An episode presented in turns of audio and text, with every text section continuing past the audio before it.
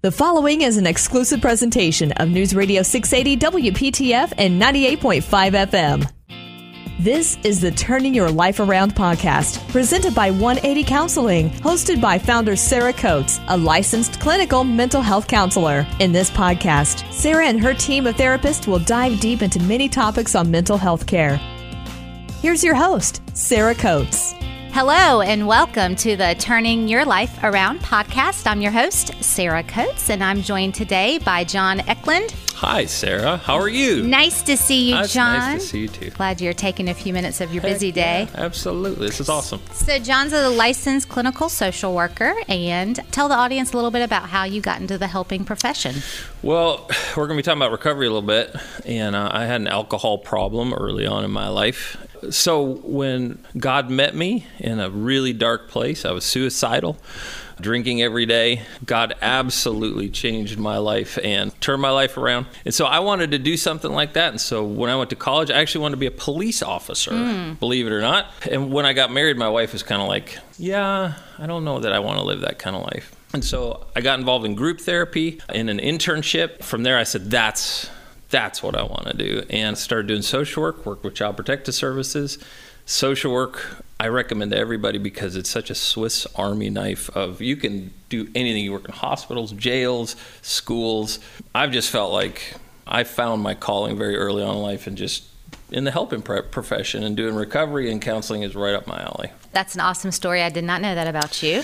So, I Yeah, it's been quite a journey. And I will say for the listeners, they don't know what you look like, but you're a big guy. I could see you Big as a, uh, a police officer for sure. Yeah, yeah, yeah. but yeah, I, yeah, my wife was like, I don't want to be thinking about what you're doing out there and the danger you're putting yourself in and stuff like that. Well, that's a whole segment of our treatment population is LEOs and family members of LEOs. You know, we see a lot of clients that serve in both capacities, Yeah, uh, and my heart goes out to them as their loved one is out late at oh night. yeah, it's you ter- know, it's- protecting. It, it's a hard profession right now to be in, especially. Mm, sure. So yeah, Yeah. it's. Uh, I played football four years. It was criminal justice, criminal justice, and I actually ended with a criminal justice degree.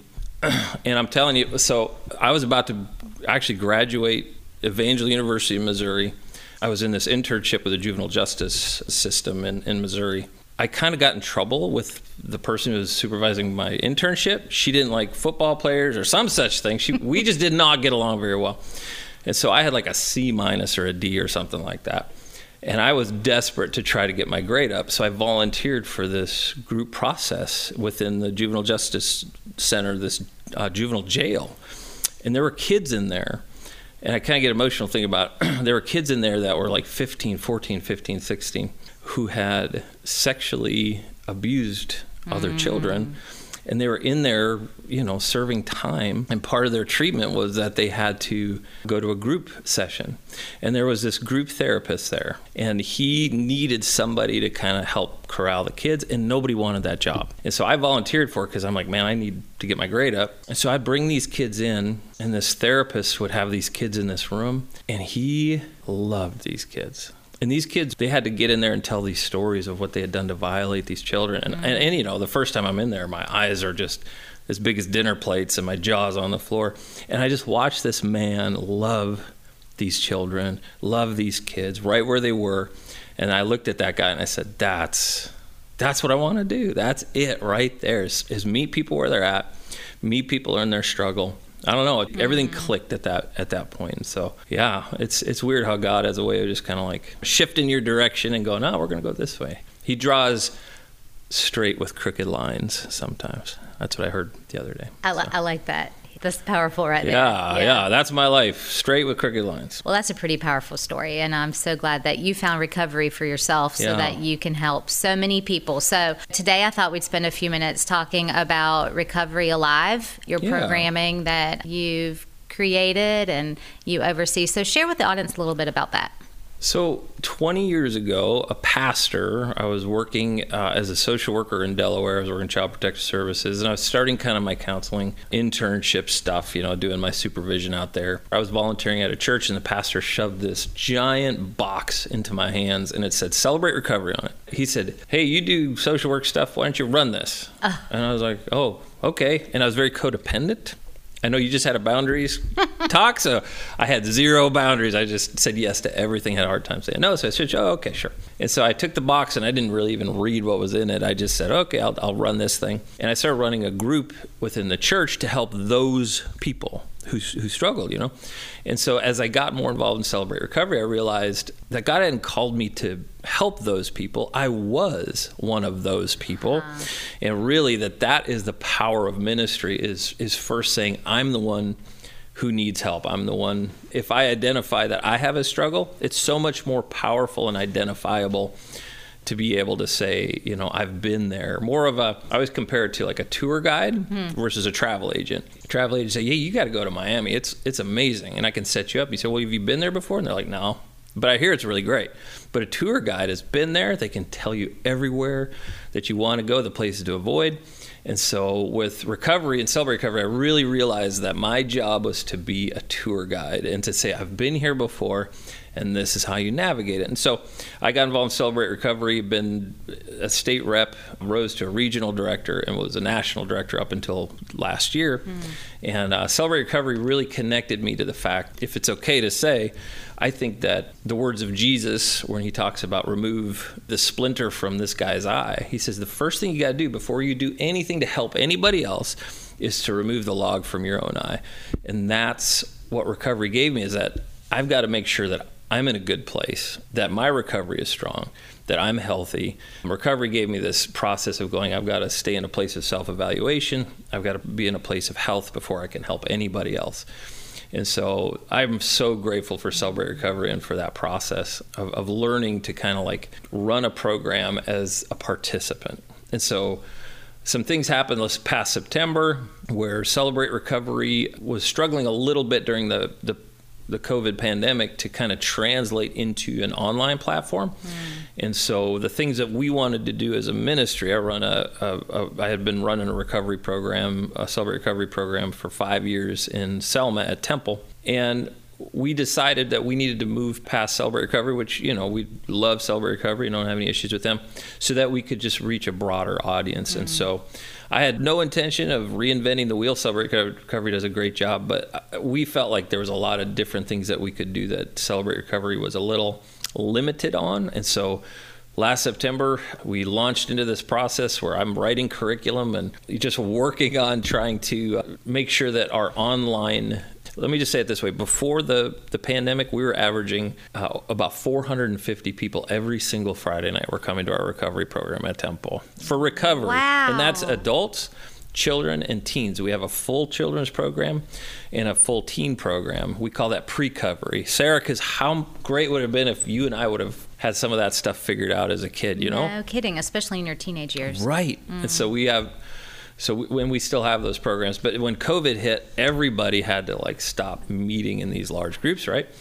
And so we were like, we've got to figure out this online platform. And in doing that, I began to write a, a new curriculum around the 12 steps. I just, I have to say, the 12 steps are absolutely genius, brilliant.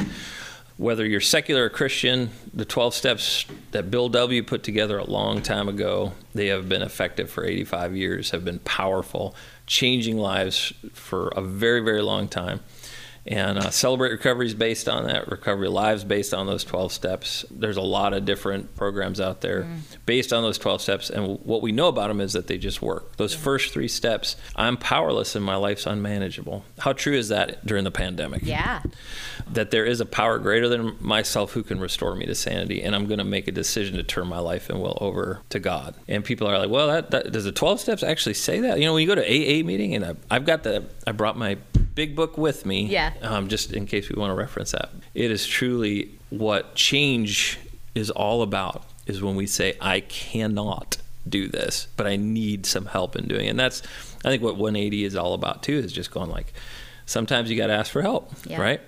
So we started this program, Recovery Alive, kind of building the car as we're driving it right now. We've had some return numbers, trying to be as safe as we possibly can.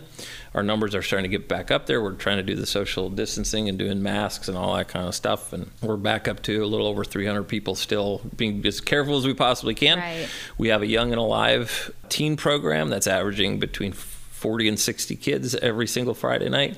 Our kids program, birth to fifth grade, we call it Adventures Alive. And that is the coolest program ever. We're writing that one too. All the kids get a little passport, and every month is one of the steps.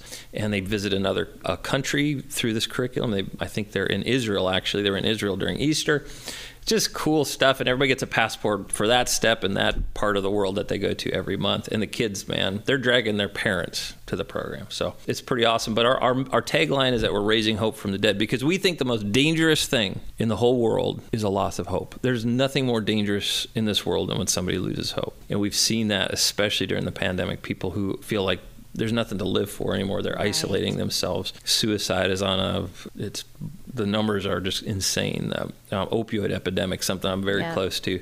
Seeing overdoses. A lot of the parents of folks who have passed away through overdose come to our group. There's a group called Joco Angels yeah. of Moms. You should ha- definitely have on. I don't know if you've heard of I've, them. I've attended some of those meetings to represent so 180. powerful, man. Yeah, so those guys come stuff. out. Yeah, they share their stories with us, and they're part of our, our ministry. When we do our we do an annual 5K, they're a big part of that, and you know they have their, their this huge banner of all these kids. Yeah. Um, you look at those faces, you just cannot believe some of these kids were high school quarterbacks and neighbors you know, next door. I mean, it's just. You know, I mean, I know COVID is horrifying, but we're talking 150, 160 a day of people every day who are fatally overdosing on opioids. That's a pandemic. Well, they call it yeah. the pandemic within the pandemic. Mm-hmm. You know, so we're we're doing everything we can to make sure people know that there's no situation that God cannot change, that change is possible. I think if just people believe that they can change, that life isn't a room with no windows and no doors, that there's always a choice, there's always a way out, is huge. So just coming to a, a Friday night recovery program is very intimidating to people. I think when they hear the word recovery, it's they think drugs and alcohol. It's any struggle that you may have. I know you're experiencing this. Pe- people who never had anxiety before, yeah, are all of a sudden like you know, almost in a place where they can't leave their home. They're agoraphobic all of a sudden. Yeah. They go from zero anxiety to agoraphobia. Yeah. You know, we're just trying to get people to a place where if they can't come out, that we do offer it online, and we have online groups as well. So a typical Friday night, six o'clock every Friday night, we have a dinner, and we just fellowship and hang out.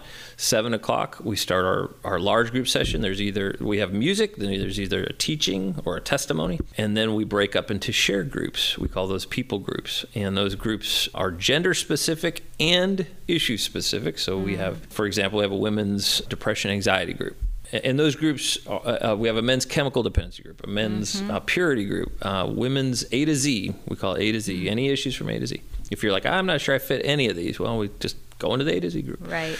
And those groups are, we, we actually call them boundaries. They, they're they're made safe by our leaders, running um, people through these boundaries and making sure that uh, anonymity and confidentiality are maintained. And uh, and we have these things called process groups that happen all throughout the week, where people work through these 12 steps in a, in a very uh, more intentional way. They're like um, if you have a church and you think like you have church and then you have small groups.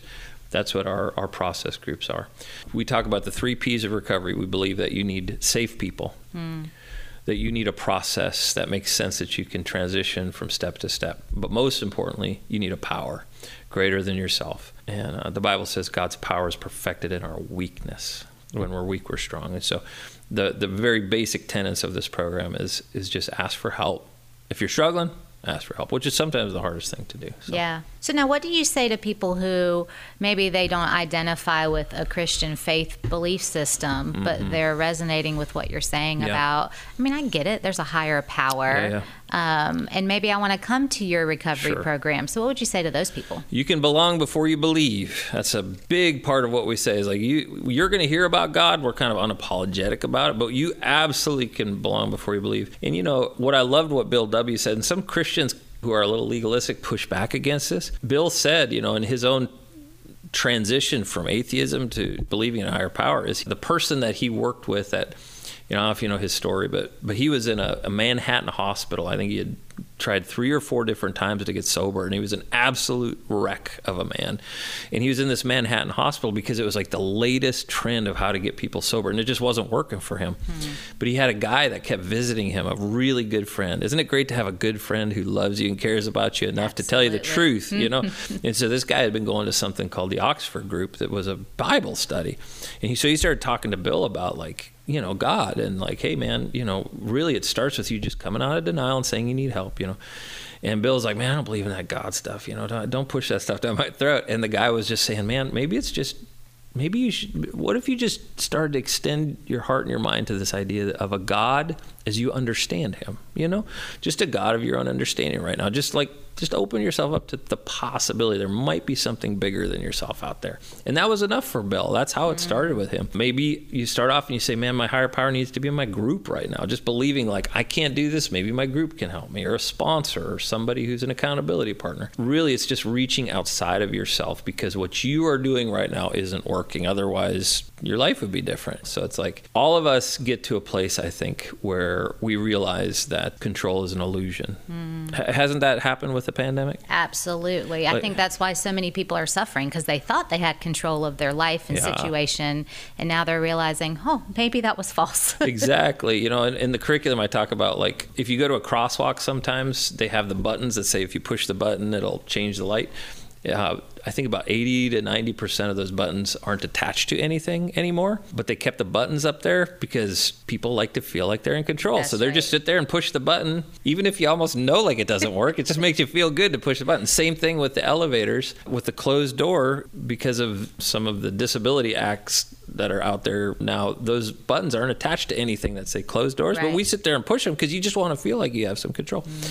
And that's life. A lot of the things that we try to do, whether it's addiction, it can be just being a workaholic. A lot of the things that we struggle with I think are us trying to take control of things that we don't have any kind of control over. And so, yeah, the pandemic proved that the healthy of us, the most healthy uh, of of people, are still getting sick. The people who built up fortunes, the pandemic did a number on that. Made all of us a little bit nervous. it, it is something that is a truism, is that control is an illusion. But if we surrender control, we can find out that that there is help out there. And I, am a guy who doesn't like to ask for help. Mm-hmm. I think a lot of us don't like asking for help. But when you do, something opens up, not just like yeah, I got some help. But something happens with us that we call humility. Mm. And so what we say the first two steps, reality is is that control is an illusion. Weakness is a reality, but humility is a choice. Weakness is a reality. We're all in a position of weakness, whether we like it or not. Yeah. You know, life happens to everybody, but the humility to go, okay, I, I admit that is the choice that unlocks help and hope and and true change. Yeah. yeah. yeah. Wow, I like that. That's a good acknowledgement right there. Yeah, yeah. Mm-hmm. I've had to do that. And that's how, that's like I said, 21, 22 years old. That's what people talk about recovery, hitting mm-hmm. bottom. I hit bottom. And it was the best thing that ever happened to me. My wife struggled with a an eating disorder. Mm. Um, you should have her on here. She she yeah. actually wrote a book about did. it. Yeah, it's pretty awesome. Uh, it's called Overthrow, where she talks about her eating disorder, and she actually went to rehab out in Arizona to uh, Remuda Ranch, and she talks about her journey and stuff like what you know. But in that, I I realized I went from a struggle with alcohol to realizing that codependency was really at the root of yeah. my entire struggle. And I so my my issue mainly and still is like when we uh, introduce ourselves in recovery, you know, I'll say my name is John. I'm a grateful believer in Jesus, and I struggle with codependency. We we do it in that order because we don't want to say, you know, my identity is in my addiction. Right. You know, my identity is the fact that I'm a child of God, but I do struggle. So I still struggle with people pleasing, mm. uh, approval, and all that kind of stuff. And with my wife, it was a lot of struggle with enabling and those kinds of things. So I think a really good topic, you and I have talked about it, a good topic at some point to even expand upon is that codependency. I'd say probably 40% of the people who come to our recovery program are struggling with some form of codependency. Yeah. And I almost think everybody struggles with a little bit of. Right. And we all want everybody to like us. Yeah. You know? Yeah. And we'll do what we got to do to, to make sure everybody's happy with us and that we're performing good. Well, our society pushes that. Performance gives you worth Yes. You're only valuable if you're achieving XYZ. Success is this much money in your pocket. You Yeah, know? yeah. And it's so society drives, I think, a lot of that identity issue. yeah, absolutely. And, and so in our curriculum, we talk about worth wounds. And worth wounds are when, you know, early on in our life, when when you're a kid, I, I was looking at a family rules worksheet that I've been giving a client here recently about like there are certain family rules that are unwritten that you live by when you're a kid. And there's these little asterisks at the top says, remember, when you look back at your family rules, remember what children are like. They're so innocent. Yeah. They believe that they're even in a place. I remember it said something like, when you are in conflict, they have to believe that you're not angry with them because mm. all conflict looks pretty frustrating. But if over time you get to a place where you believe that my worth comes from pleasing my parents, or my worth comes from making sure that my grades are where they need to be, or athletics, or whatever, and you don't meet those expectations, it's like, boy, that's is that really what we throw the word trauma out there a lot? But if that's the way you learned growing up for 15 16 17 years of education that my performance is what makes me valuable. What how does that translate into adulthood right? Yeah. and so we, we talk about those worth there's all kinds of if there's abuse that happens in people's life or mm-hmm. whatever those have big implications to your value and your worth. And i almost think i don't know about you when i do therapy i almost think that everything starts with challenging what is it that makes you valuable what is it that gives you worth like one of the first questions i try to ask clients after Yeah. we clear any crisis that's going on is what makes you valuable what makes you have worth and um, i feel like the answer to that when you get honest about it is probably where your wounds are Yeah. Yeah. Yeah. Mm, that is so true. You can dial in right there right right because yeah work. Yeah, because there's in those places people are chasing, or they feel like they can never have worth, so they're Mm-hmm. going to escape the way they feel. Which hence leads to multiple types of addiction, Correct. not even chemical. Oh, yeah. It's food addiction, it exercise addiction, Oh, you know, yeah. all kinds of compulsive sexual behaviors. I mean, people are reaching to fill those voids that you're you're Mm-hmm. Yeah, speaking about. Mm-hmm. to escape. And why do you want to escape? Why is it that you want to escape? Usually, in my mind, it's not an external thing; it's something internal. It's that you're just I don't want to feel this. You know, Mm. Yeah. there's a guy named Blaise Pascal who talked about like the happiest person can sit alone in a room with themselves for hours at a time. You know, and it's like that. That's you know, today it's just we're filled with distractions. We distract ourselves we're trying to calm usually the internals more than the externals, right? So recovery, if people are listening, they think, man, the first thing I think about in recovery is drugs and alcohol. Our program is anything. If you're struggling with a relationship, we've seen marriages restored. We had a, a teenager. Uh, and of course, when they share their, their stories, we, we make sure they sign releases and all that kind of stuff, and their parents do and all that but he got up there and, and just basically talked about he's 16 years old and how um, he was suicidal and uh, uh, smoking a lot of marijuana and he talked about being like six months clean from smoking weed and I mean it's just like I mean you can't help but get excited about some Yeah. of the stuff that, that's going on. Our, our recovery program is for any kind of issue that, that folks are having. yeah. So the listeners can find your program. Is there a website? Yep. Where where can they go? So one of the best things you can do is go to uh, templerepresents.com, templerepresents.com. That is our church website. Uh, you can go to recoveryalive.com and it gives you some basics. We're still building it. So thank you for everybody's patience. If anybody goes on there, it's like, oh, what the heck is this? Uh, we're still a work in progress. Yeah, like you said, building the car as you're driving it. Exactly. Our curriculum is is I just finished 12 step curriculum. I'm kind of at a place where I'm looking to to you know do the the copy editing and publishing and all that stuff. But one of the things I love about AA is that they always it was always a free program. Yeah. And so I, I want to always be able to offer that stuff uh, any of our our curriculum really for free and so when we do get it published out there, I'm going to have a free ebook uh, Oh, yeah. available just because I feel like cost should not be a reason Yeah. to prohibit healing and, and help. So, yeah. So, for the listeners that don't live in Johnston County, Yeah. which is where Temple is located Yeah. in Selma, North Carolina, how can they access your programming online? Same thing. Go to templerepresents.com, both on YouTube and uh, on Facebook and our, our website. If you just search Temple Represents on any of those sites that you, you know, Facebook, we get thousands of hits. We've got people watching from Florida to actually we got a guy in Australia that's Yeah. been tuning in. It's, it's pretty neat. One thing that we're trying to do that I think is super cool. Uh, we have a we just got this guy on board who's going to be our online director. He's down in Florida.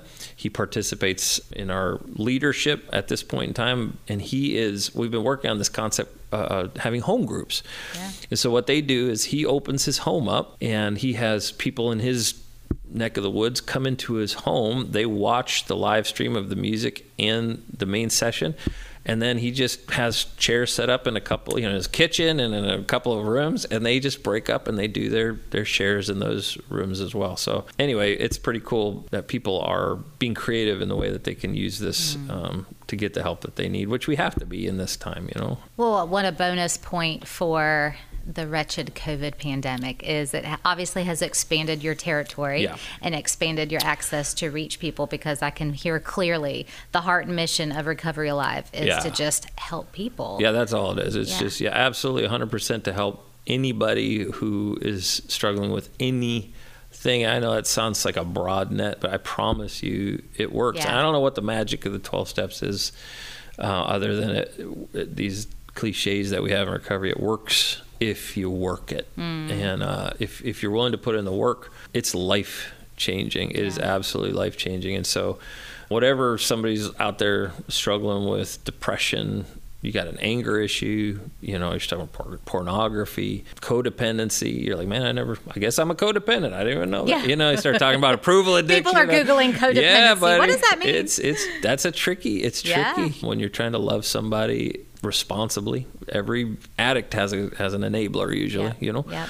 And so just trying to love somebody in a responsible way. And, and you know, a lot of parents out there who, uh, who are seeing their kids kind of fall apart and they don't know how to how to love them without enabling them. Yep. Uh, we we work a lot with those folks, uh, wives and husbands of, of Mm-hmm. folks who are struggling. It's something that at the very core of recovery is this idea that if you ask for help, you will get it. I think that's what Jesus was talking about. He said, "Seek and you're going to find. Yeah. Knock and the door will be open to you." Like that, you got to knock. Yeah. You got to seek. But it's there if you just ask for it. If you Right. ask for it. And people just, Americans especially, just don't like to ask for help. Well, We that's like where ask for help. humility as a choice comes into Yeah, play, that's right. Because you have to actually pause and be humble enough to ask for help. Yeah. And that's a choice. Yeah. Because I don't think that comes naturally for human. Human nature is very selfish, oh, very Oh, yeah. self-driven, very Yeah. egocentric. Yeah. And to even get outside of that and ask for help and be humble, that's the opposite of our our nature. Yeah, and our upbringing. You talk about worth wounds. It's like you know, you rub a little dirt on it, kid. You know, quit crying. Right, Quit suck it whining. up. It's incredible mm. how damaging that culture is. Of I'm gonna pull myself up by my bootstraps. You know, if you think about that, that's actually an impossible task. When that's like one of the American ethics. Basically, you're going to lift your body off the ground with your own arms. Like it's an impossibility. And we emphasize that because it is. It's just everybody at some point in time needs Yeah. help. I know, like, what you've done with 180 is, I tell people just, it's remarkable, but I promise you, Sarah Coates got some help along the way, or, or had to ask for help, or needed help, right? Right. I mean, uh, who I feel like maybe Obama said this. Did did President Obama a long time ago say nobody gets anywhere on their own? There was some something. Um, I think of Newton when he says, "If I've seen further, it's because I've stood on the shoulder of giants." right. I love that. Right. Yeah, that's awesome. That's a that's a better quote. yeah, yeah, but it's everybody's going to say something like that who's accomplished anything because it's like Yeah. I've got to recognize, and that's part of humility too. Yeah. You know, after the fact, going like I, I couldn't have got here. People are self-made. There's no self-made. No, no, no, no. I, I tell people often they're like, "Wow, how'd you get so far?" And I'm, um, well, one, my mother used to do my books because she's a bookkeeper by go. trade, right? So, like in the early stages, I had family members who pitched in and helped me. I had two children while I was growing 180. My mom stepped in and helped yeah. and cared for them while I was doing some of the work stuff. And so, yeah, my husband, he painted the walls. I mean, there's always been Yeah. people in my circle who helped helped me further this thing along. Yeah. And I'm sure you can say the same about Yeah, and I I remember thinking. So I, I always, again, in my codependency, I thought I had to work on my weaknesses. I always was like, all right, I got to work on the things I'm weak at. And I remember reading an Andy Stanley book, and he said, "Man, the way that I grew, you know, he's got a huge church down in Atlanta, and he's like, the way that I grew my church and grew my ministry and just whatever." Great leader, as he said that I used to think I had to work on my weaknesses, but then I realized that what I should be doing is getting better at my strengths and delegating my weaknesses. Totally. Delegate your weaknesses. and I, I remember that was just like this huge light bulb, the power of delegation and going like, because your weakness is someone else's strength. Absolutely. Right. And that's how you end up growing a business too, yeah. right? I mean, you grow a business going like, man, I got all these you know admins which we have the best admins on we earth do. right? We do. Uh, and so you know you have people who you know, run a podcast and say man you can do this. I'm you know this isn't my thing. But uh, if you delegate your weaknesses you get stronger. And Absolutely. that is what i think that's what the bible's talking when it says you know god's power is perfected in our weaknesses. Like when you go i need help all of a sudden man people are like mm, let's go yeah. you know yeah. Absolutely. So I think, you know, being in a place of weakness, being in a place of humility is just being in a place of saying like, and, and I think this is the first step to, I don't care if it's recovery or counseling or, or, or whatever you're doing is I need help. Mm. I need help. And I, I hope if anybody ever listens, if one person's out there and just like, if that's the only thing they hear is it's okay to ask for help that's right. It's okay to not be okay. Yeah, right. Exactly. And that's it's easy to say, but I still struggle. oh it, yeah. You know. Because again, that that American culture, that that mantra driven in our head is you have to be okay. Yeah. Like everybody should be okay. Yeah. But we're not. So. Yeah.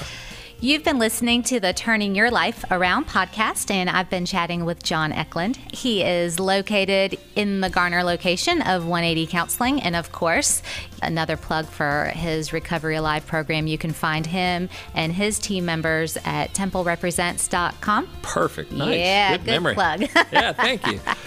Thanks so much for joining us, John. Thank you. You've been listening to the Turning Your Life Around podcast, presented by 180 Counseling, with five triangle locations to serve you. Learn more at 1-80counseling.com. This has been an exclusive presentation of News Radio 680 WPTF and 98.5 FM, a Curtis Media Group station.